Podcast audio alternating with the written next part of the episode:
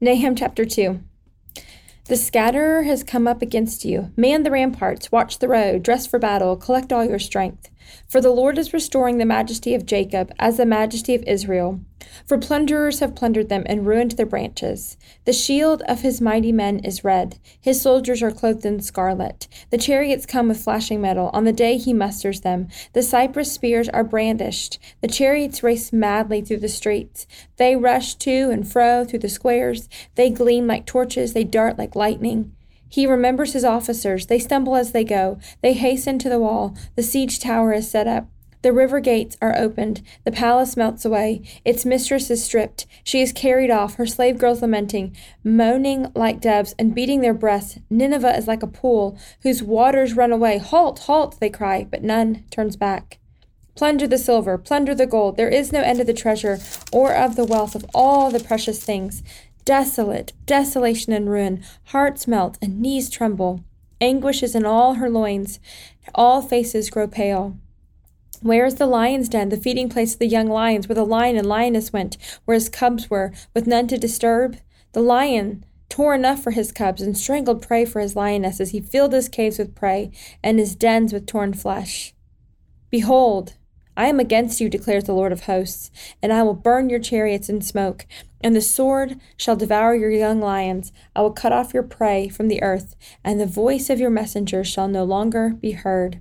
This is the word of the Lord. Thanks be to God. Okay, so I'm here with Courtney Reissig, and we are moving along in the book of Nahum and on to chapter two. And this is where we get some of the details about the destruction that is to come. Um, and what are your thoughts here, Courtney? Well, this chapter is really sobering.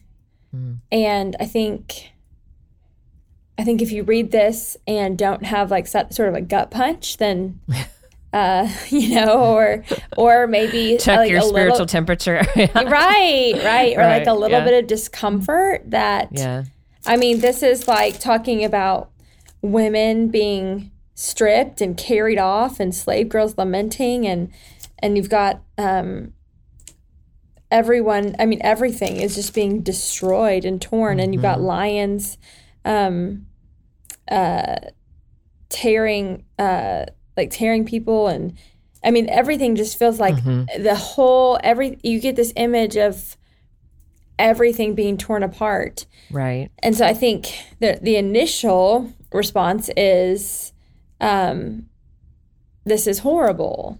Mm-hmm. I mean, I think the and then our human response to it is this can't be right.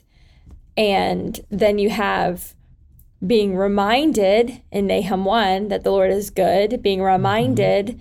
in Nahum 1 that he deals with his enemies and then being reminded in, in, even in Nahum 1 also that these are these are people who are idolaters like this is the due penalty for mm-hmm.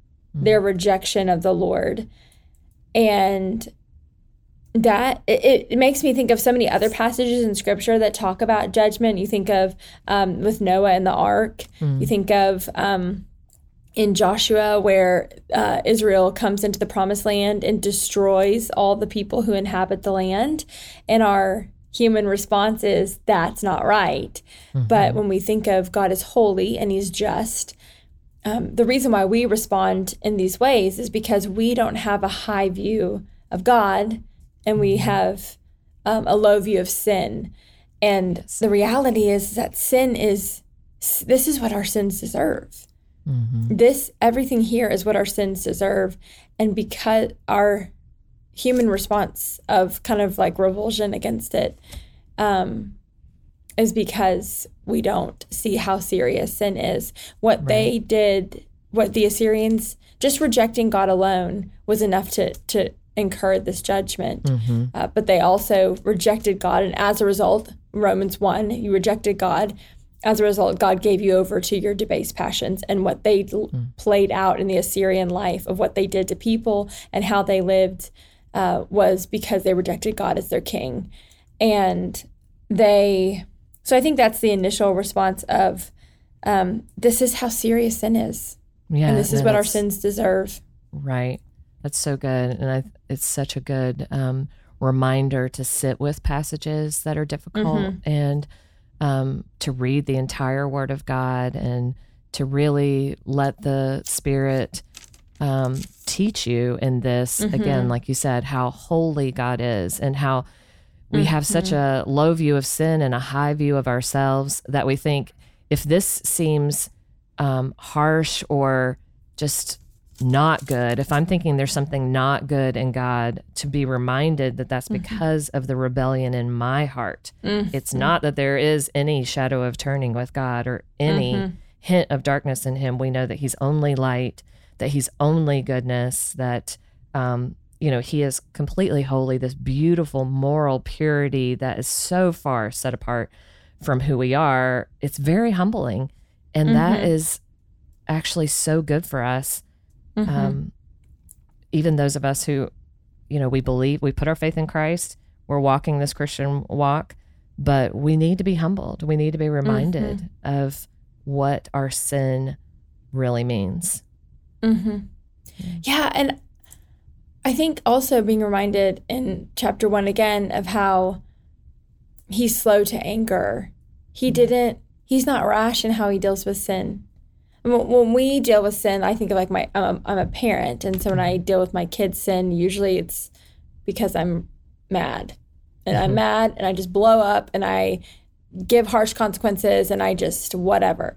Mm-hmm. And because because I think in terms, I I think of God as being like me. I think He's just unrestrained mm-hmm. anger against the Assyrians, and but the the scriptures bear out that He is slow to anger and abounding in steadfast love. And he gives people a long time to repent and to follow him until one day he doesn't. And mm-hmm. that is not how I parent. And I, I have to remember that God doesn't parent right. like I parent, you know? And that's right. So he's, he parents in a way that he just finally says, no more. Like, I'm not going to let you continue to take glory away from me and to continue to ruin my creation and continue to to hurt yourself and others. And so what he deals with the with sin um, with a restrained wrath um, right. um, that is completely under control at all times. Yeah, no, that's so good. It's restrained, and then like you said, until it's no more, and you just mm-hmm. again. If I don't dwell in this kind of really meditate on this kind of judgment and what um, what I deserve, but also God's restraint, then I take mm-hmm. away from the beauty of the cross because you think mm-hmm. at that moment in history, his wrath was completely unrestrained, but he mm-hmm. poured it out mm-hmm. on his very own son. Mm-hmm.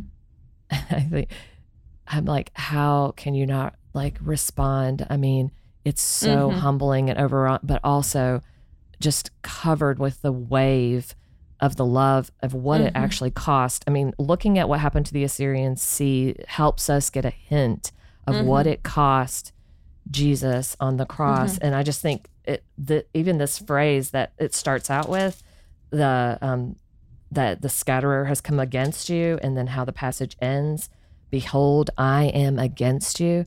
To really mm-hmm. sit and think, what would that what is that like to have the mm-hmm. God, the living God of the universe be against you. Mm. And that's exactly what Christ experienced on mm-hmm. the cross. Mm-hmm. Yes, exactly.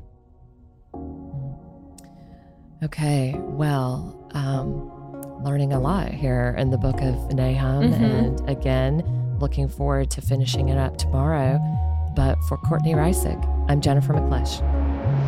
Thanks for listening to Our Daily Rhythm. I'm Jason Dees, one of the pastors of Christ Covenant, and Our Daily Rhythm is a ministry of our church designed to help you more faithfully and effectively meditate on God's Word. If you ever have a question for us about one of our Bible readings or one of your own Bible readings, please don't hesitate to text us at 404 465 1737. Again, that's 404 465 1737. Or email me directly at jason at christcovenant.com. We'll meet you again tomorrow for our daily rhythm.